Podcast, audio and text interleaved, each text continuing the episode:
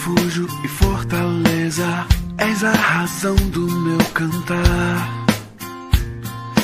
Rocha, abrigo, em tempos de incerteza, minha esperança está em ti.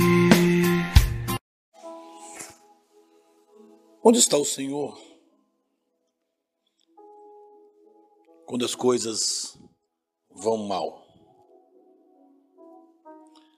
Talvez você já tenha ouvido isso de alguém, ou mesmo pensado deste modo: cadê o Senhor? Sabe, meu irmão, minha irmã, meu amigo, a malignidade humana é uma triste realidade. Olhando o Salmo 10, a gente percebe claramente o salmista nas suas lutas, neste salmo, do versículo 2, é um salmo de 18 versos, até o versículo 11, o salmista vai, vai descrever esta malignidade, esta arrogância dos homens maus, que tripudia, que maltrata,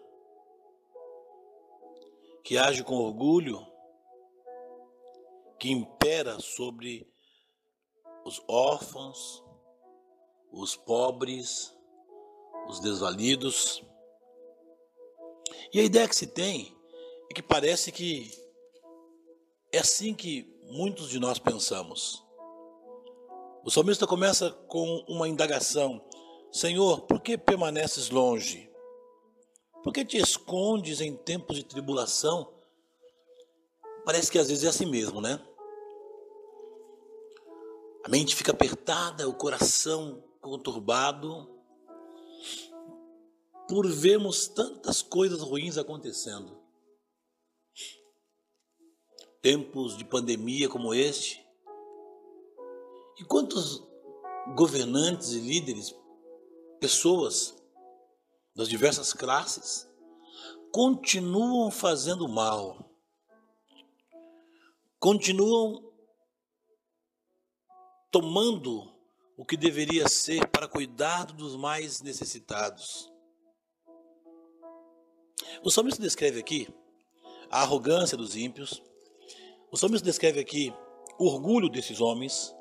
Veja no verso 3: Pois o ímpio se orgulha de sua própria cobiça o avarento amaldiçoa e despreza o Senhor.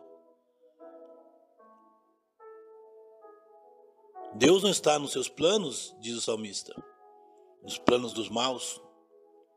Diz ainda que os caminhos deles, e parece que o caminho da prosperidade, o caminho ah, dos maus ah, produz prosperidade.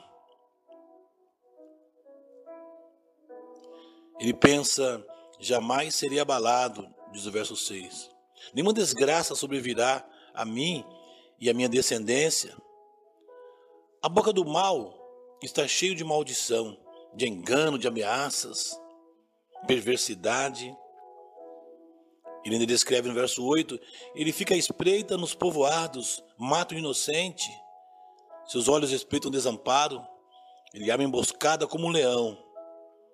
Ele fica de tocaia. E ele diz: Deus se esqueceu cobriu o rosto e nunca verá isto. Será mesmo verdade que Deus está distante?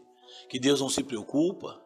Que Deus não está nem aí com as nossas aflições, com as nossas fragilidades ou com a fragilidade daquele mais necessitado? Será mesmo que Davi, quando o autor do salmo, quando escreve e faz essa indagação, ele tem razão? Por que te escondes em tempos de tribulação?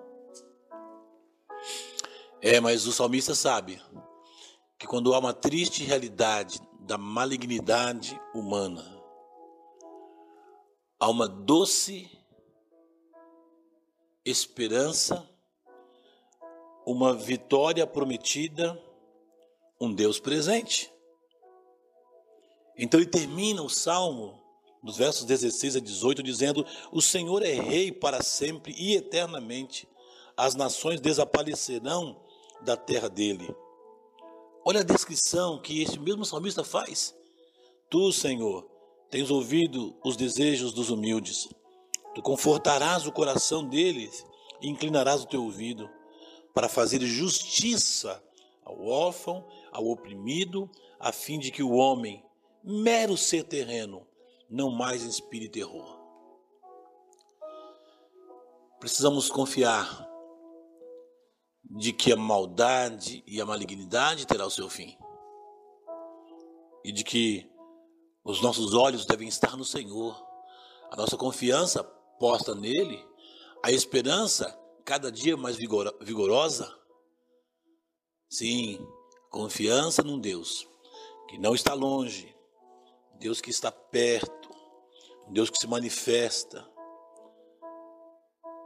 É muito importante que nós tenhamos a consciência e sempre falamos isso, porque parece que nós sempre queremos que Deus, Deus venha ao nosso encontro e nunca queremos nos submeter a Ele, amá-lo e viver por Ele. Pense nisso, busque a Deus, clame ao Senhor e Ele certamente te ouvirá. Que esse Deus que está presente, um Deus poderoso, supremo, supra todas as nossas necessidades.